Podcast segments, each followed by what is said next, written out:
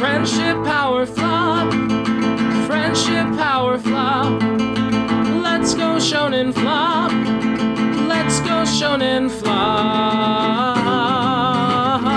Welcome to this episode of Shonen Flop, where we talk about manga series and Shonen Jump that didn't make it big. I'm David, I'm Jordan. and this week we're talking about Cool Shock BT, and we're joined by our guest today, Tucker, from our very own team of Team Shonen Flop. Do I actually qualify as a guest? You're not normally on the show. Normally I'm in Shonen Flop Gaiden Island, but now I've come onto the mainland. Is this the work of a enemy stand? This is like an MMO event, or it's like uh, It's a crossover, it's yeah. a crossover. This is the Batman versus Superman of Shonen Flop podcasting. The Super Friends. Yes, we're because we're all friends here. Tucker is Terry McGinnis, and we're Batman. Mmm. I think I'm older than both of y'all though. Maybe. Yeah, I'm I'm 30. Then yeah, I'm 29. I think we talked about this before. Like for some reason, a lot of people on our Discord are 29 years old. Would you also like me to share my social security number real quick? Yeah, that would be great. Hey baby, you're cute. What's your credit card number? All right. And then speaking though of numbers, why don't we actually get into talking about the chapter details and how long this series ran? We're going to call it Cool Shock BT, but it actually has a few different names because it really, you know, it's an older series. There's a lot of different ways to interpret it. So it's also been known as Magic Boy BT or Magical BT. Tucker, though, I'd really be curious, why did you feel Cool Shock BT was the name that you personally suggested we use for the show? Because that is the name that Araki chose himself for the English title of it. Title of the series has two separate names, one English, one Japanese. It's actually pretty common for manga to do that. Probably the most famous example right now is Attack on Titan. If you think about it, that name makes no sense whatsoever, and that's because it was chosen by the author for the English title. The title in Japanese is Shingeki no Kyojin, which literally means like the attacking titans and stuff like that. And so this series, the Japanese version of it is Ma Shonen BT. Ma being magic, a kanji that means like magic, and shonen meaning boy. But the Ma is the same Ma that was in a previous series that we covered, O Magadokizu. Ooh. And so the Ma has this connotation. It like it's the same Ma you use when like you know Majin, you know in Dragon Ball Z where you have like Majin Vegeta. Yeah. It like means magic, but it also means like demon. It has like a kind of a slightly sinister tone to it. Yeah, and also Araki did this for another series he did, which is Thus Spoke Kishibe Rohan. The actual Japanese name for that is totally different. It's I forgot how it's pronounced in Japanese, but it's Kishibe Rohan does not budge or Kishibe Rohan does not move. I guess he just wanted a thus spake uh, or thus spoke Zarathustra reference. I also know something else interesting is I heard that because of the use, I think, of that kanji, the series actually had trouble originally being published because Shonen Jump in the 80s had like an anti-Satanism rule, and because it shared like the name with Satan or something, Araki had to explain that it was like not the intention of the series or something like that. At the time, it was like Shonen Jump protagonists were expected to be kind of like Peter Pan goody two shoes sorts who are like just like think of like Kenshiro and Goku and stuff like that. The good guys, but this series, the name of it and the content of it suggested a more morally gray protagonist, which was something that Shonen Jump was really not going for at the time and still doesn't really go for that often. It's true because I'm pretty sure like all some alternate titles I saw for it included like Devil Boy BT, Demon Boy BT, which makes sense because you got Ma, you got Shonen, which means boy BT, and then I also saw some people uh translate BT's name as like deity. Yeah, that's just because in katakana it's BT like that, so you could say it's like BT or something like that. Hmm. Betty. Obviously, Araki meant for it to be the initials BT. Those are bad translations. I mean, according to the translator's notes, the name BT comes from oh man, what's the guy's name? Araki has maybe talked about this stuff. I think he's given some different answers in interviews, but the most common explanation for where the name BT comes from is the manga manga author Buichi Terasawa, who created the manga series Cobra, which had the a- anime adaptation in the 80s called Space Cobra Adventure. Damn right it did. That series is super popular in France. France. And so Luc Besson, the uh, director of The Fifth Element, that is a huge inspiration of him, of his. And so when The Fifth Element came out in France, he actually met up with Buichi Terasawa and hung out with him and they talked about science fiction and stuff like that. That makes so much fucking sense, honestly. Jordan, I think you talked a little bit about Cobra in the Chibi episode that came out last week. I did. I'm uh, somewhat familiar with Cobra because, as I mentioned on there, a YouTube channel that me that me and David used to watch called Retsupre Yep. did a series on Space Adventure Cobra where they commented on a long play of a really bad Cobra adventure game that got put out in the 80s. So I'm a little bit familiar with the general tone of it, and I'm not at all shocked that it influenced Fifth Element. I absolutely see that. Yeah, that was actually a really cool factoid. Then, just to get into about the series itself, this was done by Araki, as we've said, creator of JoJo's Bizarre Adventure. I think he is probably a man that does not need much more explanation. He's been literally creating manga nonstop since like the 80s. Even now, JoJo's on its eighth part, JoJolion, and the crazy thing is, JoJolion is a very strong contender for what might be the best part of JoJo. So that showed that he, unlike some other creators that maybe created for a little too long, like you know Toriyama really has kind of lost his touch. To be honest, Araki's really been kept through it, even as he's creating manga in his 50s and 60s. You could say a lot about Araki, but not having enough ideas is not something you could say about him. Absolutely. Yeah, That dude can just. That dude is like, I need more manga. I have too many ideas. That's why part four happened. It was supposed to end at part three. It's just like, I have too many ideas. I knew it. What did I say? What did I say in the chibi episode, David? I said that after part three, you can kind of tell that Araki felt like he was done with the main series. I knew it! Yeah. And it was also super popular. So Shonen Shonen Jump was like, yeah, sure, keep going. Yes, money, throw money at you, keep it going. Yes. Yeah, but one series that did not get to keep going was Cool Shock BT because this ran literally for six chapters. Yeah, I know. It had a six page pilot in Fresh Jump, a magazine that doesn't exist anymore in 1982, and it ran in the actual Weekly Shonen Jump from September 20th to November 22nd, 1983, for six chapters, though each chapter is about twice the length of a regular chapter, so it's more like effectively the series had 10 or 11 chapters. Yeah. But either way, the entire thing fit in one volume. Yeah, this was still shorter than like our, our usual read-throughs, even with the double chapters. This is not a Beichi situation. That was a lot. Yeah. We were like 15 chapters, no problem. And then each one was like 60 pages, and we are like, fuck. Yeah.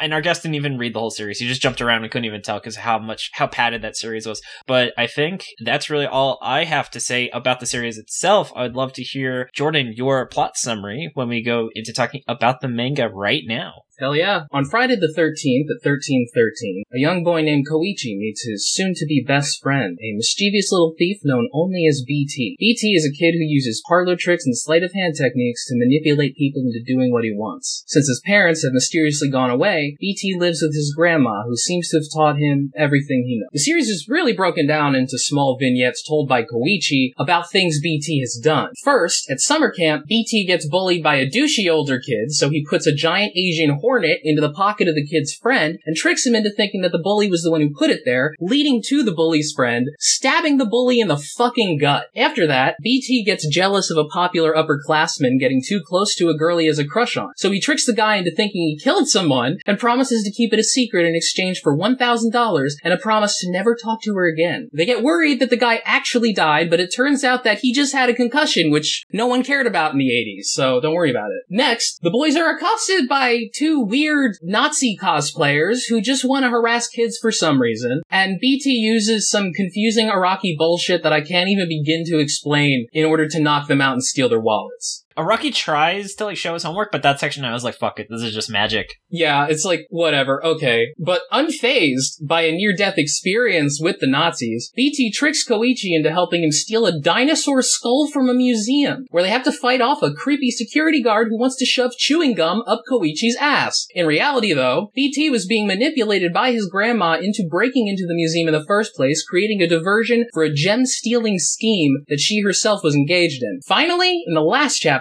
a kid pretends to get hit by Koichi's dad's car and then uses their sympathy and fear of legal punishment to help his family take over their house and take Koichi's dog. However, BT gets them taken away by ambulance by tricking the kid into actually getting hit by a car and hospitalizing his family with poison. The end. Bye bye. Which is a perfectly normal thing for a teenage kid to do in such a situation is to poison people. And he uses a very, very specific kind of poison, which what it does is it reacts with alcohol in your system. So that's how he poisons the entire kid's family except for the kid himself. Try this at home, kids. I love it because you 100% know that Araki came up with that because he was just reading something about that. Like the way that poison is, uh, the quote unquote poison, it's kind of used for alcoholics. Basically, it makes your body have a strong negative reaction to alcohol for a limited period of time. So he poisons the family of uh, of this kid, tells them that it was blowfish poisoning, which is incredibly deadly, and then everyone except the kid collapses because he was a kid and didn't drink alcohol. So I guarantee you, Araki was just reading about this kind of thing that makes alcohol like bad for alcoholics, and was just like, hmm, hmm, how can I use this? I would not be surprised if every chapter Araki went to like a random page in an encyclopedia and then he was like, all right, that's what I'm doing. Like he probably nowadays he would just hit the random button on Wikipedia. I guarantee you Araki had like checked out a book on magic tricks from the library before he started writing Cool Shock BT. Oh yeah, he obviously did that, and we see that in part two of JoJo's, where Joseph uh, has a similar fascination with magic tricks in incorporating that into his fights with the Pillarmen and other enemies in that in that part of JoJo's. Yeah, there is definitely a similarity. Part two is a part of JoJo I think that feels the most influenced by Cool Shock, besides obviously Dio. We can get into that later because let's just go through the like two or three characters actually matter in the series real quick before we start really getting into our higher level feelings about the series. I'll just kick things off. The main character BT. It was never said what BT stands for, and he's kind of like a Sherlock Holmes ripoff. He is kind of like a prototype of Dio. There's a lot of physical resemblance, there's a lot of personality resemblance, and he is kind of the scrawny kid that really tries to manipulate people out of different situations just by using his wits, using different tricks. He has like a bag of holding that has whatever object he needs at any time, and then he is a pretty fucked up person. Like he has no problem getting people stabbed, poisoning people, lying to people, and getting people pretty seriously injured just so he can continue to be kind of manipulating situations and get what he wants. I love BT. I think he's a fucking great character. He's very much like the first draft of Dio from Phantom Blood, I would say. Yeah, my thoughts on BT change. I warmed up to him, like especially that summer camp incident. They straight up say like, "Oh yeah, this could kill someone." The Hornet. I looked it up, in that giant Asian Hornet that is the murder murder Hornets. Yeah. And they even have a page in there that says like, "Note from the editor: Don't try this at home, kids. We're not responsible if you get stung and die." Like.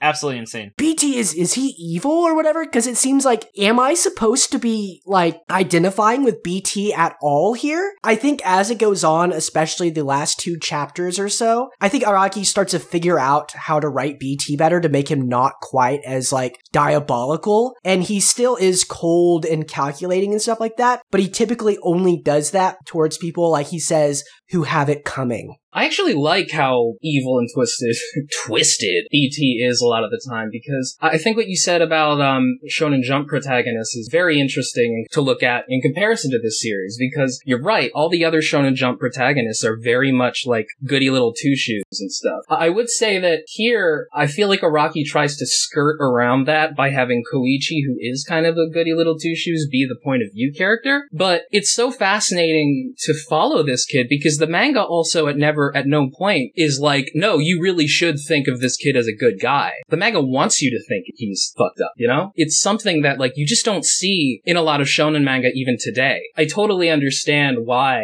Araki stands out just from that. Huh, stands out. Uh, Jordan. So clever. Yeah, BT is the sort of kid like you hang out with. You don't like think he's like maybe uh, the best guy in the world, but you keep being friends with him because he doesn't do anything bad to you. And if you hang out with him, you know something weird and fucked up and interesting is going to happen. You know you're going to have stories to tell. But BT started to get a lot of depth towards the end, especially the chapter where they break into the museum and it turns out that BT was manipulated by his grandma. Like, it's clear that BT gets his callousness from his grandma, who basically just straight up says, Yeah, I don't care if you guys got arrested, whatever, you're just kids, you'll be fine. What I loved is that Araki just drew BT's face reacting to that with like this stone, unchanging expression, and it just said so much about his character and how he feels about his grandma and how he feels like very alone. And it's like, yeah, of course he manipulates people. Look what his grandma does. Yeah, that scene was a little weird because it turns out and he knew his grandma was going to do that and he counter bamboozled her, which I felt kind of took away from the sincerity of him legitimately losing in his own element. Yeah. It feels like Araki still like always wanted these stories to have BT getting the upper hand in the end, and I'm not sure if that was really the right move to end that chapter that way. Yeah, BT seems to be incapable of losing, but we'll, we'll go into that into like the things that it didn't do so well. I just want to move on to the next character. Tucker, would you like to talk about Koichi, where it's so interesting that he named a character in Cool Shock BT after a character from part four of JoJo? Yeah, like when uh, Araki he got that copy of Diamond is Unbreakable, it just showed up in his microwave uh, one day during a lightning storm, and he's like, "Oh shit, uh, this is some cool stuff." Wait a minute, I wrote this in the future.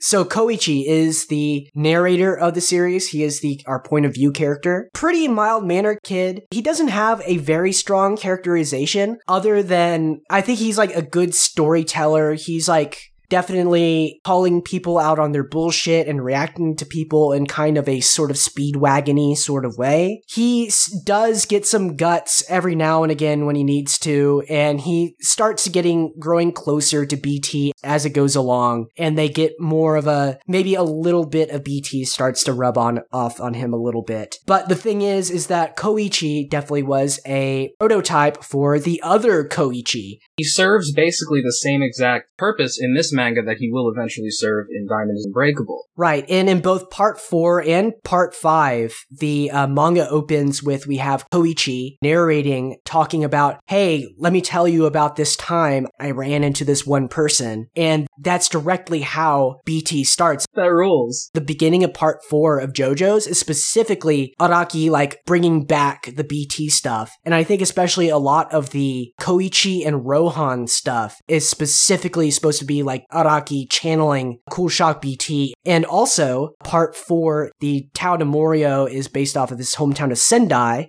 That makes a lot of sense. They also have a very strong physical resemblance, like I would say facially. They look very similar. Yeah, basically, uh, take Koichi from JoJo's Part 4's face, chop off his hair, and then get Midoriya from uh, My Hero Academia's hair, paste that onto his head, and then color it jet black. And boom, you have Koichi from Cool Shock BT. Real quick though, so Rohan's series that he writes in JoJo's Bizarre Adventure is called Pink Dark Boy. Dark Boy Ma Shonen. Everything that Rohan is writing is basically a reference to Cool Shock BT. That's awesome. I'm pretty sure actually the volume of Cool Shock BT actually can be seen in the manga in Rohan's library. that rules. Jordan, I'll let you talk about the fucking smartest grandma in Japan. Yeah. well, I don't know. There's a lot of smart grannies in Japan. She's definitely up there, though. BT's grandma is raising BT. Like, the house where BT stays in is clearly her house. His parents are somewhere far away, or maybe they died in a fire. It's, it's a little confusing, I think intentionally so. But, uh, no, she is clearly some kind of master thief. When, um, Koichi goes into BT's house, she's talking with this much younger girl, and we don't really know what they're talking about until they break into the museum, and it turns out that the girl was being basically uh,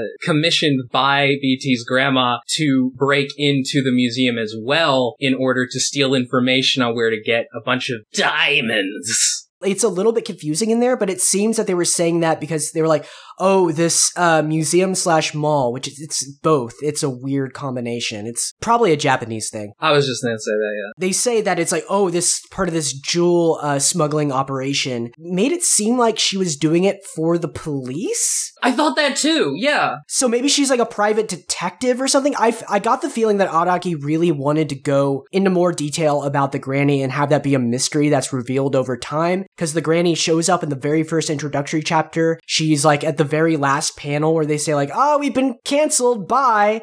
She's there as part of like the three characters. So obviously Araki wanted to do a lot more with her character and just didn't get the chance. And there was clearly a lot more there, yeah. She's like a white hat thief. I think that was my favorite chapter until they kind of muddled the ending. But yeah, and speaking though of kind of the series cancellation, do you guys want to kind of start delving into the areas you think it just didn't do so well and why it failed? Yeah, although I will say I, I was actually kind of okay with that ending because the way that it ends is uh, BT um, is able to steal some of the jewels and then he gives a couple of them to Koichi, and I, I liked that because it was one of the few like selfless things that BT does. It's a friendship fee. That entire story arc is actually also a musical reference too to uh, Run the Jewels. Again, time machines allow a lot. I was actually waiting when you guys were talking about jewelry to make a diamond is unbreakable reference. Ooh, I see. All right, we'll see if we can make a reference to every single JoJo part in this episode. I think Steel Ball Run's the only one we haven't mentioned. I mean, we have quite a tendency to talk about these things. Well, what do you think BT stands for, huh? If not battle tendency? gonna actually make that because I still think Battle Tendency has the most lineage to this series out of all the JoJo parts. Definitely. Speaking of parts, let's move to the next part, why it failed. Fuck, I can just use that for every segue. Damn, it's gonna be so easy. Jordan, take it away with what did you think really the series didn't do so well? Well, the art is rough. I came around on the art pretty soon. It's a very different style than we're used to. As I mentioned on the Chibi episode, that's because a year after this, Fist of the North Star came out, and Fist of the North Star really influenced Araki into changing his art style very clearly. But this art is interesting. It feels a lot more like a gag manga style of art, which I think works because this isn't as much of an action thing. But like, thing where I really think it like, it kind of fails is that at some points, like, it's very confusing to figure out what the fuck just happened. The craziest and most confusing thing that happens is they're being attacked by these two weird, creepy Nazis. At one point, one of the Nazis just suddenly becomes hypnotized and BT is able to trick him into acting like an ostrich and collapsing. They explain that later. He doesn't actually hypnotize him. Yeah, but it's a bullshit explanation is what I'm saying. Yeah, The explanation that they give is that BT tied fishing line around the guy's tooth or something else and then attached it to a car that was speeding away from him. And I guess that somehow caused him enough pain where he was dazed and confused enough for BT to manipulate him into acting like an ostrich. It doesn't ruin it for me. It just doesn't make any sense. it's bullshit, but do you believe it? No. Okay. I know you were making a part five reference with that. There's a very so for dear listeners, for who don't know, there's a very famous scene. One of the characters says, "That's bullshit," but I believe it. The main character Giorno. Fun fact that actually never happens in the manga. That's actually just a joke that was inserted into that image. Oh, really? In the original panel, Giorno's not saying anything. They just pasted on those uh, text bubbles. I'm learning a lot in this episode, Tucker. Thank you for being on. Also, how did he find a way in the midst of like fighting to tie a string around someone's tooth? That's a pretty invasive thing. Uh, he did the exact same thing that Joseph did to get all those grenades onto onto Straits' uh, coat. That's another thing. I buy a lot of that shit in JoJo because the people doing it have superpowers and can do things that are absolutely weird anyway. Like, Hamon can justify pretty much any bullshit that Joseph pulls as long as you try, but as far as I know, these are just kids. yeah, there's no explanation. We'll go into what it did well, but that's why I like the dinosaur thief because it kind of was a very similar situation, but he didn't have quite as much bullshit. Yeah. But uh, something else about the art, it's much harder to follow than a lot of JoJo stuff, especially later JoJo stuff. One of my very favorite things about JoJo's and Araki's art in general is the three dimensionality of it. Araki is very much influenced by Italian sculpture, and when he's writing, he has these giant reference books that are just pictures of Renaissance sculptures. That makes so much sense. and he uses that as a reference for his, you know, his famous poses and stuff like that. But have you ever noticed the way he draws characters' faces? He shades them in a way to look very three dimensional. That you can see that there's a left side of his face and the right side of the face and a front of the face, and they're all getting shadows in a different direction. But here, back then, Araki obviously hadn't developed that as well yet. So a lot of this stuff is much flatter, and so it makes it a lot harder to see the relationship between different actors and different things in the environment, the relationship to each other. And so when you have more complicated things like the weird knife thing in the Oji-san X chapter, the Nazi chapter, Yo, that was weird. I get what you're going for, Araki. You're not conveying this well in your drawing, and so you just have to lean on the written description of it, and it just makes it all muddled, and you can't really tell what the F is going on very well. that is another one of the manga's biggest issues. It relies on explanation too much. Like, there's too many instances where a character has to come in, usually Koichi, and be like, okay, so that was weird, but let me explain to you why that happened. And that's something that I feel like Araki gets way better at in later series. Yeah, and it shows you like how the illusion doesn't work from a different angle. Yeah. In this exact same scene, there's an example of that where they say like, how did BT like not get run over? Well, BT threw a rock first and then the, the driver saw it and knew he was there and so the- was able to swerve out of the way. It's like, no, show the driver seeing the rock getting there, noticing that and then swerving out of the way. Don't tell me later afterwards in a big paragraph, this is a comic. I want to see By the way, I still think it's absolutely absurd. It took like what chapter four or five till the other main character is actually given a name.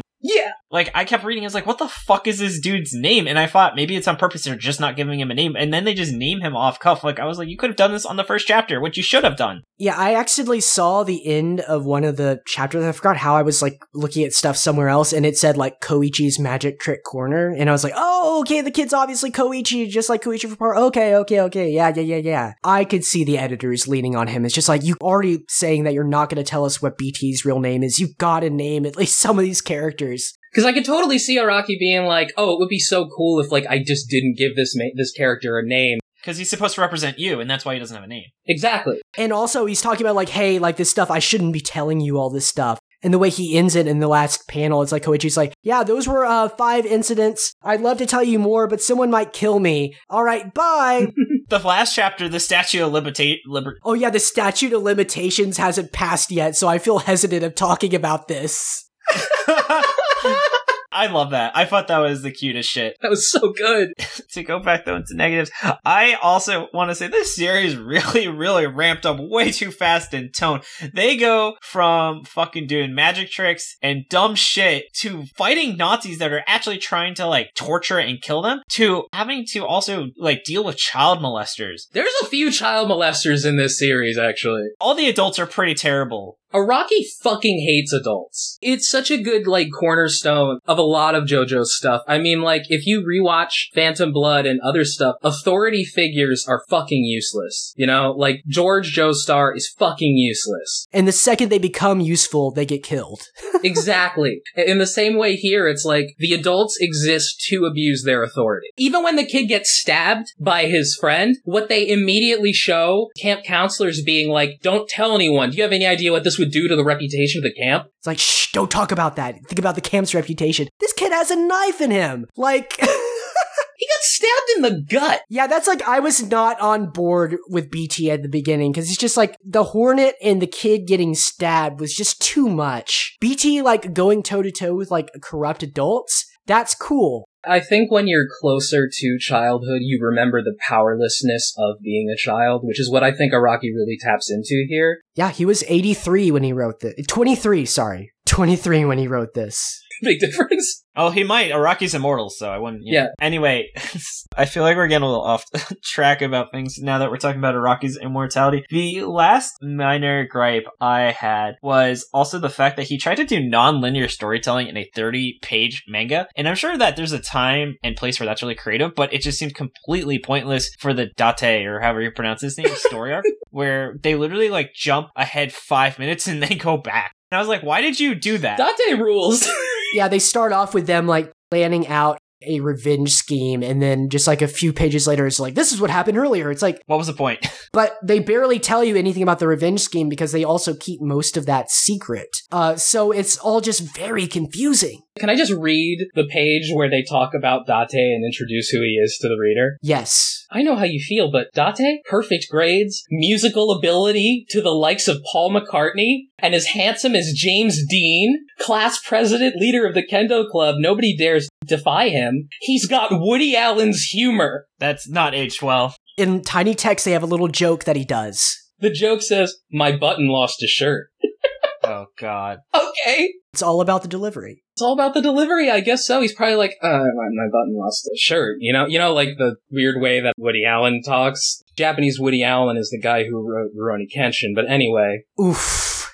Not wrong. That's true. That's true. Yeah, fuck Woody Allen. But that was a uh, a very funny way of explaining that, and that was so Araki too. That was kind of like the one big instance of references in this manga. No, there's another uh, instance of way more references later on. Ooh, what am I missing? You didn't notice all the crates? Yeah, it's a reference to uh, how Indiana Jones had crates in it. Crates are all labeled with bands that he was listening to at the time that would later be uh, referenced in part one. What? I think it's really great. More like great that you noted all these references. But I think it'll be best in the miscellaneous thoughts section. Speaking of things that are great, Tucker, what were some things that stood out to you as positives for the series? So something I thought I really liked about this, of course, we talked about BT previously. He's kind of fucked up, but I like just how not the normal shonen protagonist, how just far out of left field he is for your typical shonen protagonist. He has no powers. He's not particularly strong at all. He never physically fights anyone really. He never defeats anyone in a physical uh, contest of strength. He basically depends entirely on his mind, and he isn't a goody two shoes, but he's not entirely a bad guy either. He obviously cares very much about his friends. He cares very much about justice in his own weird way. Typically, he has a blind spot towards like things that he wants to do and personally wants. But whenever there's someone like a bully, someone is abusing their authority or abusing their strength, he tries to do what he can to bring them down and make them pay for that.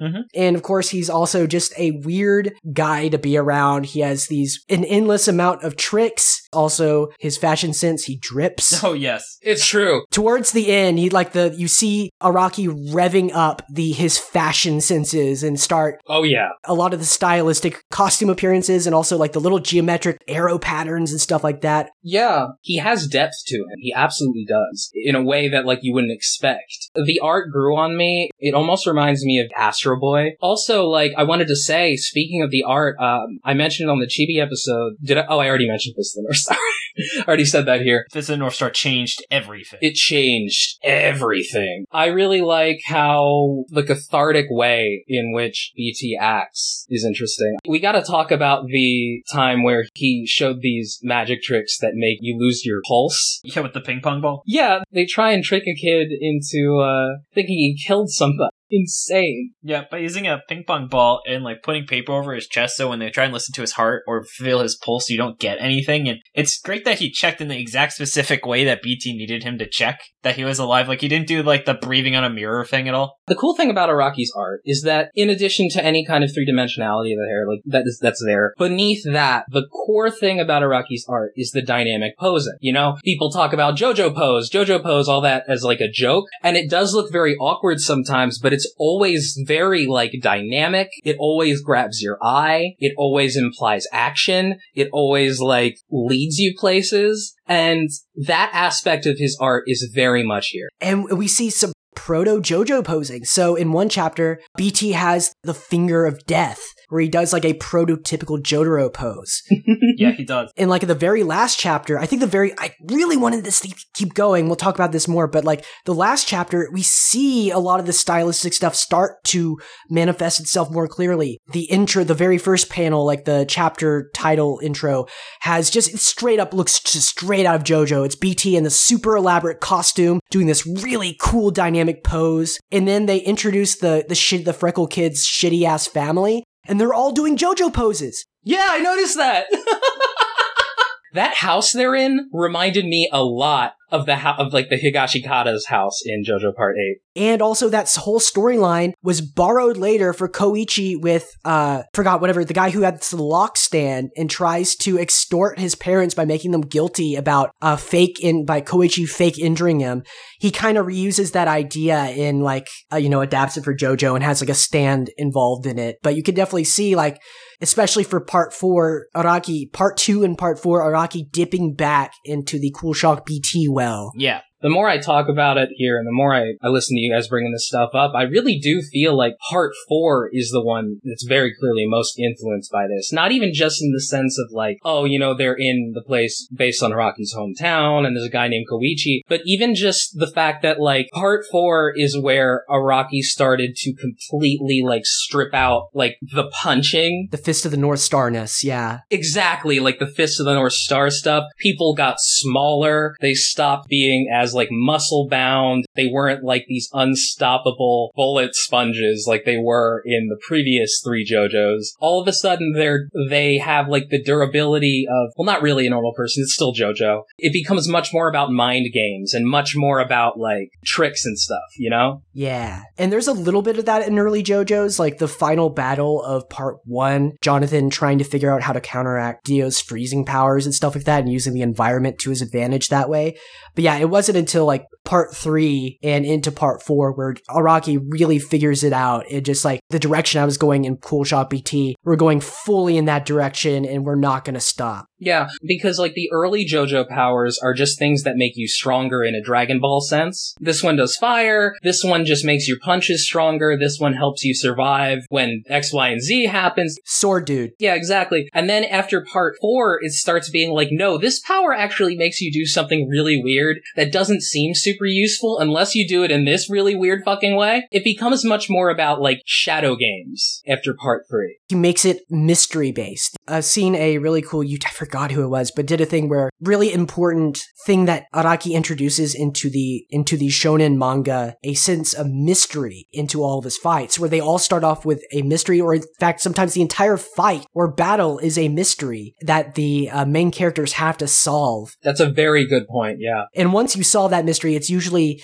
not a ton of work after that. Speaking back again as the positives in BT, I really love the way in which Araki is able to have these this manipulation happen because a lot of it involves like basic psychology and trickery and sleight of hand. Like there's a point where um BT gets that creepy guard to like back off by just saying, "Oh, you're covered in this chemical. Well, if I spray you with this chemical, you know what's going to happen, right?" That was great. The guard is like, "Oh shit, something bad is going to happen." And then the narration comes in is like, "Nothing bad's going to happen." BT just said that to freak the guard out. I thought that was awesome. The dinosaur chapter, I think, just really stands out as like head and above the rest. Everything he wanted to do with the series really worked out. Yeah. We have BT doing mind games. The things aren't insanely complicated, so like he could explain them. That was actually another thing I really liked about the series is Araki clearly did his homework. Yeah, he had to hand wave some stuff where I think he wrote himself into a corner, but when he actually knew what he was doing, you could tell. Like the ping pong trick where like, yeah, that actually is pretty cool. I might do that sometime. And that's really I think what was cool is that you are taking away things that you could actually apply to your life. Like these are fun tricks you could do at a party because you've now read Cool Shock BT and you know about. Them. Totally. Like the spoon trick that isn't even in the series. He was just like, here's something cool I learned about. I love that. I can make it look like a spoon is bending without bending it. And I was like, oh, that might be something fun to just do if you like go get dinner with someone. It makes me really think like if I hung out with Araki at this time, Araki would just show me a bunch of magic tricks. I'm sure that's all he does. Like when you go hang out with him, like the editor, he's like, "Oh, so what's the magic trick you learned this week, Araki?" well, this week I read a lot about uh, motorcycles, so my next JoJo character is gonna have like a motorcycle power. There's been at least two motorcycle stands. That's so- true. That's true. To get back into it, as we're talking about though, uh,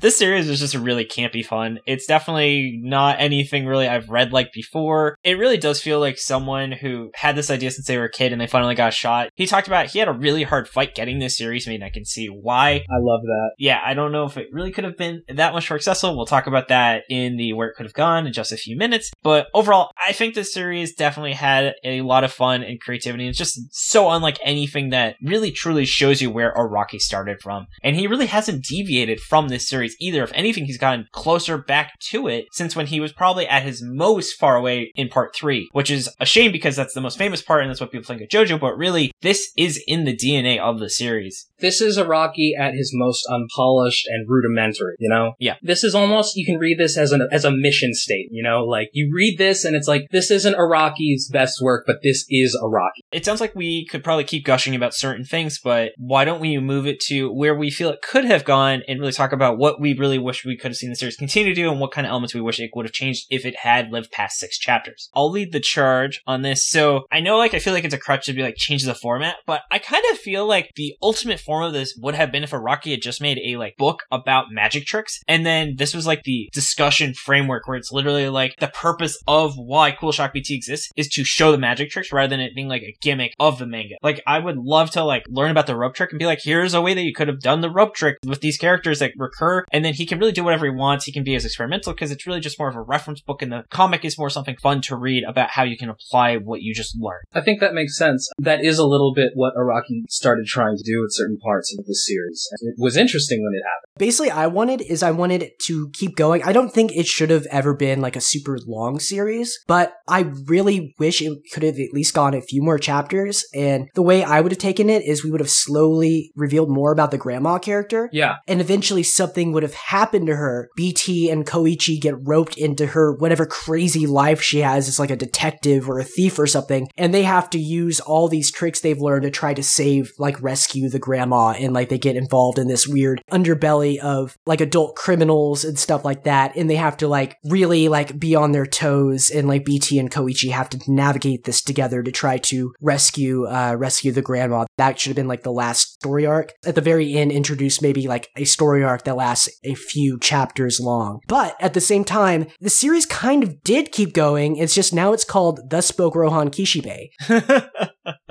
That's fair. It has a very similar structure where it's like each of these things were like have a central, this weird, central, eccentric character who's kind of morally gray, Rohan. He's always bouncing off another character, uh, another character around him. And he's having these one-off adventures where the, a strange incident happens and it kind of wraps it up in one chapter. If he were to go back and make like a few chapters of Cool Shock BT, like close it out, have the grandma stuff close it out, but do it in like his modern art style and stuff like that, that would be really cool. But like there's only probably like a handful of people and who would like really be super into that. I don't think any editor would be really like, oh yeah, bring back Cool Shock BT. But I don't know, weirder things have happened. I'm gonna fight you on that because I think if Araki was like, "Hey, can we do like a Cool Shock BT like three part OVA?" I think people would be like, "Fuck it, yeah, let's do it," because that would be fun. Yeah, Tucker, I totally agree with you. I think that the main plot would definitely have been around the grandma. I think it's very clear that that's where it was headed. I think the reason why we like that chapter in, in the museum so much is because that was the start of a plot. That was the first thing that basically said, hey, there's a story here that we're just hinting at at this moment. And that is where the grandma was. There's a lot of little vague hints throughout the story involving like, um, involving what happened with BT and BT's family. It's incredibly subtle. Like one of the first things we see, the bully in the summer camp chapter, we're introduced to him because he goes up to kids and he's just like, Hey, really sorry to tell you, but I heard that your entire family died in a horrific fire last night and freaking them out. And he goes up to tell BT this and BT's like, Yeah, I know. My family died in a horrific fire. I know. Obviously, Araki had further plans for this. Like, I think the way that it was going was that maybe, um, the grandma would continue manipulating BT until maybe she screwed up. Maybe BT got pissed at her. I feel like the grandma was like training him, like was doing this stuff like to train him towards some further thing. Absolutely. Eventually, like, yeah, there was going to be something where some like bigger adventure, like, like BT and Koichi were going to have to like travel, like do like this world hopping adventure. Like, yeah, they would eventually gone to Egypt. They would have gone to New York, all these places that, of course, Araki of course, interested in world travel. You later scratched that itch with JoJo. By the way, do you think there was ever going to be a time where a BT busts Koichi, or do you think he always was going to be completely loyal to, and by bust I mean like screw him over in some way to help himself out? I think that's the line. Like, remember in the last chapter where like BT bats away that puzzle that that kid gave him? You know how f- much BT fucking loves puzzles and tricks? He just swats it out of the way, like, no, no more games. Because like the kid was like beating Koichi's dog. Oh, that is true. I kind of disagree though. I, I can definitely see, like, maybe the climax of the overall story would be the main character going through a period where he's like, wait, BT, what the fuck? This is, like, fucked up. And then BT has to try and, like, get him back in some way. That would have been interesting. Could have gotten presented with a chance to fuck over Koichi to save himself at some point, and that being like a big character moment for BT. Maybe it seems like he decides that at first, but then changes his mind. Or maybe like we think he does a thing where we think he's fucked him over, but really BT was like secretly had a counter plan where he was going to save uh, Koichi, but it makes it look at first like he had fucked him over, or something like that. That was 100% going to happen at some point where there was going to be a fight Yeah. that wasn't like a real fight and they either planned it in advance or it was like part of the game. But I'm saying, is there a time where legitimately he was going to screw over Koichi and not like in like a, oh, I have a way of getting him back, like this like permanently damages our friendship kind of way? I'm not sure Araki would have done that. That doesn't feel like an Araki move. Yeah, you're right. Part five, that was a little thing where he was originally going to have Fugo betray them, and then he just really didn't like that because he had like friend backstab him. So Araki really doesn't like that as an element. Araki had a friend backstab him. In the manga volume, he said that during the writing of part five, he had someone in his life personally betray him. He's never specified what that is, who it was, but obviously it affected him very deeply. And that's why a lot of part five, the themes of loyalty and betrayal are so prevalent. And originally, Fugo was going to be a mole for the boss. Mm. But then Araki liked the character so much and also do that to Narancia because I think Fugo was originally going to like kill Narancia or something. And so he just decided to write Fugo out. And also because Purple Haze was just way too freaking overpowered. That makes so much sense. That's why Fugo is a useless character in the series. Oh wow. So I think we've really started delving into some really kind of thoughts, and I know we've really talked about a lot of different JoJo stuff, but I know Tucker, you have done a ton of research and you have a lot of really great insights. So why don't we move to miscellaneous thoughts where we'll do kind of like a Shonen Flop Gaiden Junior, where we really hear kind of like a little bit of your thoughts just about some little details that maybe we haven't brought up yet about the series. Araki loves his references. He loves referencing any sort of thing that he's into at the moment, especially as the manga goes on. We see more and more references make their way into here. Not as much as JoJo's, but we do see it. In chapter five, we see a room with a, a storage room with a bunch of crates in them, and all the crates have labels on them that correspond to bands that Araki was into at the time and would later become character names in part one. So we have a crate that says TOMP, and that's short for Tom Petty. A crate that says POCO, that's Poco, that's a band that is also uh, becomes the name of the little kid in part one. And we have REO, which is the name of REO Speedwagon, which is another band, of course, which names the character Speedwagon, whom everyone loves. the best girl of JoJo. We have multiple references to the director John Landis. John Landis was the director of Kentucky Fried Movie, I love that movie. National Lampoon's Animal House, Blues Brothers, and American Werewolf in London. Probably those last two had just come out before the start of Cool Shock BT, so that's probably why Araki was so into that and even made Koichi sit in a director's chair that said John Landis on it at the dinner table. And also there's a refrigerator that says Tom and Jerry. Tom and Jerry was actually super huge in Japan. It was broadcast on TV like back in the 60s and 70s in Japan and became a huge hit and was even voted in 2005 by a poll by TV Asahi as being the 58th best anime of all time. And also a- another uh, fun thing is that Part Four and Cool Shock BT both end in the same way with Ambulance Coon winning the day. Oh yes, the final villain is defeated by being hit by an ambulance. That's true. I don't know if you noticed this, but the proportions are really fucking weird sometimes. And if you uh, notice in the Nazi chapter, whenever that uh, the big dope picks up Koichi in his hands, his forearms are literally thicker than Koichi's body. Yeah, that's just Araki.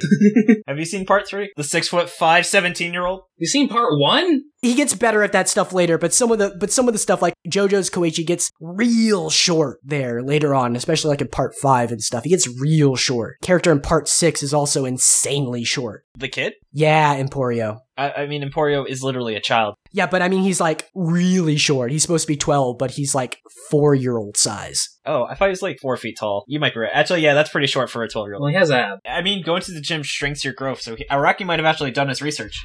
And he's built like a baby Greek god. Araki can draw normal children now because he was really forced to learn how for part eight. Mm. Tucker, I really appreciate that. That was a lot of really interesting insight. I'm gonna say you guys are right. I think part four is definitely the most Cool Shock BT, but Joseph is the character that is the most distinctively inspired by Cool Shock BT because he literally does a lot of the bullshit BT does. I thought of BT as a mix between Giorno and uh, Joseph, because Giorno has a thing where he's like he cares about his friends and like doing what's right, but he's also super vindictive and cold and can do awful things to people he thinks deserve it. That makes sense. Like Giorno is the is the JoJo that's most like willing to just flat out kill someone. Oh yeah, banana gun. Yeah, I could totally see BT doing the banana gun trick. If like maybe if he just like the knob on the morally gray scale were just like a little bit to the other side. Oh yeah, for sure. And then actually that brings me to the last thing I wanted to bring up for miscellaneous thoughts is so BT was to have a stand. What would the name of his stand be? He almost already has a stand. It's the ventriloquist dummy.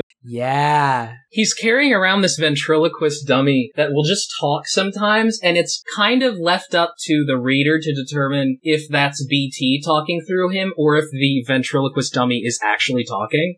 And at the very end of the chapter, they reveal that the ventriloquist dummy had uh, recording equipment inside of it that was part of BT's plot, but it got broken, which fucked up his plan. Oh, is that what was happening? I was confused by that. Yeah, they had it all planned out. But readers, you can check out Cool Shock BT if you want to see this really confusing incident that had to do with the least cared about concussion in manga history, as Jordan talked about in his plot description. Oh yeah. It's the 80s. Concussions don't do shit. So, though, Jordan, so what would you say then be the name of his stand? Oh man, oh I gotta think of like what's like a cool thing that's like a dummy or something like oh oh oh I got it I got it guided by voices. Ooh, that's pretty good. Mine was similar where I was with you, where I said Master of Puppets.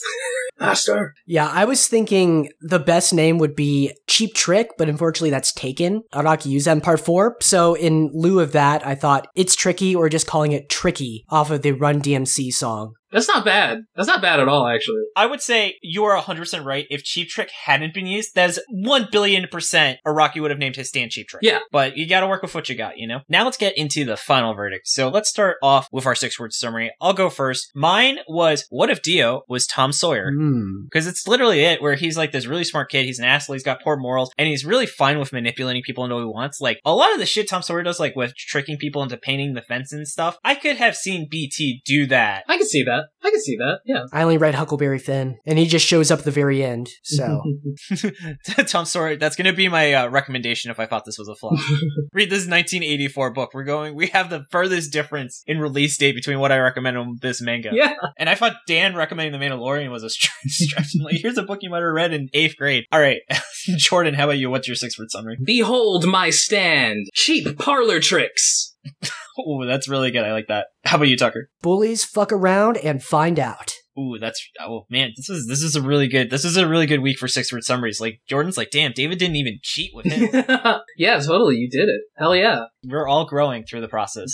I had actually a few other drafts that did require cheating, but then this I hit this this one came to me like last night. I was like, oh, that's pretty good actually. So in terms of flop or not, I as much as I think people should read Tom Sawyer, I actually think this is an art instance where I wouldn't say it's a flop if you grade it on a curve. This came out in 1982, and things are pretty different. Like he had to make this series without even being able to read research things online, which definitely crippled his ability to think of material, and like he had no ability to digitally do things with backgrounds and stuff. So it was just a different time, and he had limitations of the material he could even talk about, as we discussed. So I actually think this is a fun read, especially because it's six chapters. So it's worth spending the 10 minutes to read Cool Shock B to get the experience of seeing where did Araki really come from. I would agree with that. I would say it's not a flop. At the very beginning, I was kind of leaning towards like a soft flop because, like I said, like BT just did not sit well with me at the very beginning. And I'm just like, man, Araki, he got way better at writing likable main characters later on. But as the series progressed, like I, I feel like he got a better sense of writing BT and I like really like warmed up to the series as a whole. And I thought it really could have kept going at least for a couple more chapters and they could have done, like I said, ended it all with like a longer storyline centered around the grandma and stuff like that and having more of BT's backstory be revealed in his family and stuff like that. So I would say not a flop. I think it's, I, I do recommend it, especially if you like JoJo's. It'll really give you a good sense of where Araki came from before he just went full Araki. I would agree. This is not a flop. This series kicks ass. I actually really liked it. Like, um, it's goofy. It's qu- it's a quick read. There's like some interesting characters. There's like a lot of interesting like morality and stuff. It's definitely not like pretty much anything I've ever read in terms of manga. This is the most Araki, Araki. Like no one could make a series like Cool Shock. Yeah. The only thing it reminded me of, um, this is obviously like I recommend it, so this wouldn't, but this is also a suggestion. You guys ever heard of My Friend Dahmer? No. No. The basic premise is there's this guy named Herf Durf who's like a well-known comic book artist, and it turns out that when he was a kid, he went to high school with Jeffrey Dahmer. Mm. Yeah, so when I would hang out with Dahmer, this is what he was like. And just the way that that, man- that, that manga, the way that that comic is set up and the way that those characters are laid out reminded me of like how Cool Shock BT is set up, where you have like this mild mannered POV character talking about this friend of his who's like fucking nuts. That sounds pretty great. You know, another thing that if people like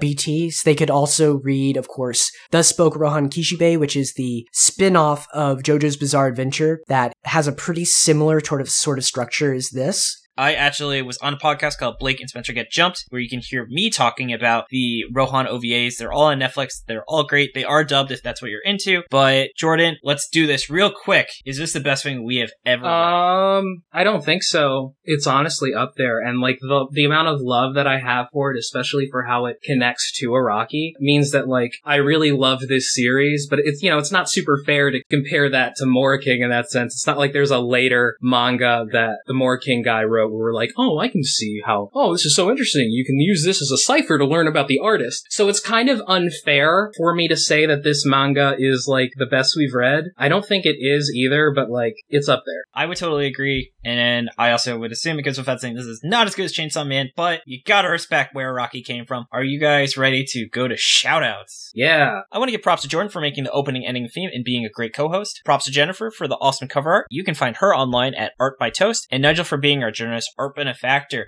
Unfortunately, this and our next episode are going to be the last two episodes with Jennifer, but we have a really great artist lined up afterward. She was someone Jennifer recommended to us, so we're really excited. Jennifer, unfortunately, doesn't have the time anymore to work on the show, but we wish her the best, and you guys should still, as always, check out her work. She was absolutely fantastic to work with. Tucker, I really want to thank you for being on the show. Where can they find you and your work? I work on Shonen Flop Gaiden, which is a companion series to this where I delve into further detail about topics related to the show. Previously, I did a whole thing about vampires in Japan and Japan's love affair with vampires and how that changed over time. Lots of boy love in there. I did a whole thing about insect fighting. Last time, I attempted to do something about pandemics, but it went terribly, terribly wrong. So listen to that if you want to hear that. but yeah, I'm doing all sorts of cool stuff. I'm doing more video components as a part of it. It's all on the Shonen Jump, Shonen Flop YouTube channel. Please subscribe to that if you're not. And if we get more subscribers, maybe we'll put some more nonsense on the YouTube channel as well. Hell yeah. Might start doing some more stuff on the Discord server pretty soon in the future. Yeah. You can also find me at, at Tucker Whatley on Twitter. That's T-U-C-K-E-R-W-H-A-T-L-E-Y, no punctuation. And you can also find uh, my portfolio of past work, writing and stuff I've done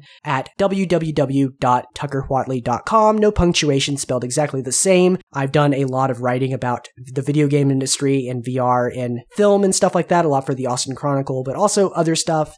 That's great stuff. Great stuff. The best stuff. And then I also want to thank Miriam, Nicole, and Audie for helping with social media. And then, as Tucker mentioned, if you haven't yet, join the Shonen Flop Discord. Come hang out with us, talk about anime, games, or whatever else is on your mind. We also have a book club and regular movie nights. It sounds like Tucker's going to be creating some more additional awesome community stuff. You can find a link to it in our link tree in our bio. And I also want to give a reminder if you've been enjoying the show, please like, rate, review, and share it. It really helps us a ton. And you can find us on Facebook and Twitter at Shonen Flopcast or our website, shonenflop.com. We're also on Spotify, iTunes, or wherever else you get your podcast. And I'd also just like to thank David for uh, putting the podcast together and editing. He does good work. Thanks, David. It's a lot of fun, even if some some episodes are more challenges than others. But you know, we do it for the art. And then I just want to turn it to shout outs where we're a bit promo heavy. But first I want to give a shout out to Crash Place, a great podcast about horror and thrillers. Check them out at the Last Knock Horror Podcast on Spotify and iTunes, and you can find them at crashplaceproductions.com. Microphones and Monsters is a Cthulhu D&D actual play with a balance of horror, mystery, and comedy. Our story begins in a 1920s Magitech noir setting. We follow the story of Alistair, That power is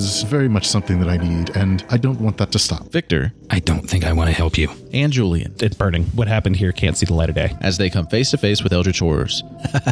Go to microphonesandmonsters.com or listen wherever podcasts are found.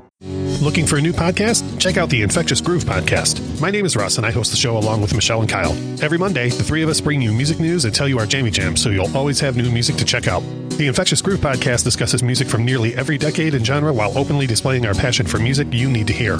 On top of that, we have a thought provoking main topic of discussion every week to get you thinking, discussing, and sharing music. We also include interviews with the music stars of yesterday, today, and tomorrow. Find us on Facebook, Twitter, Instagram, and all major podcast platforms.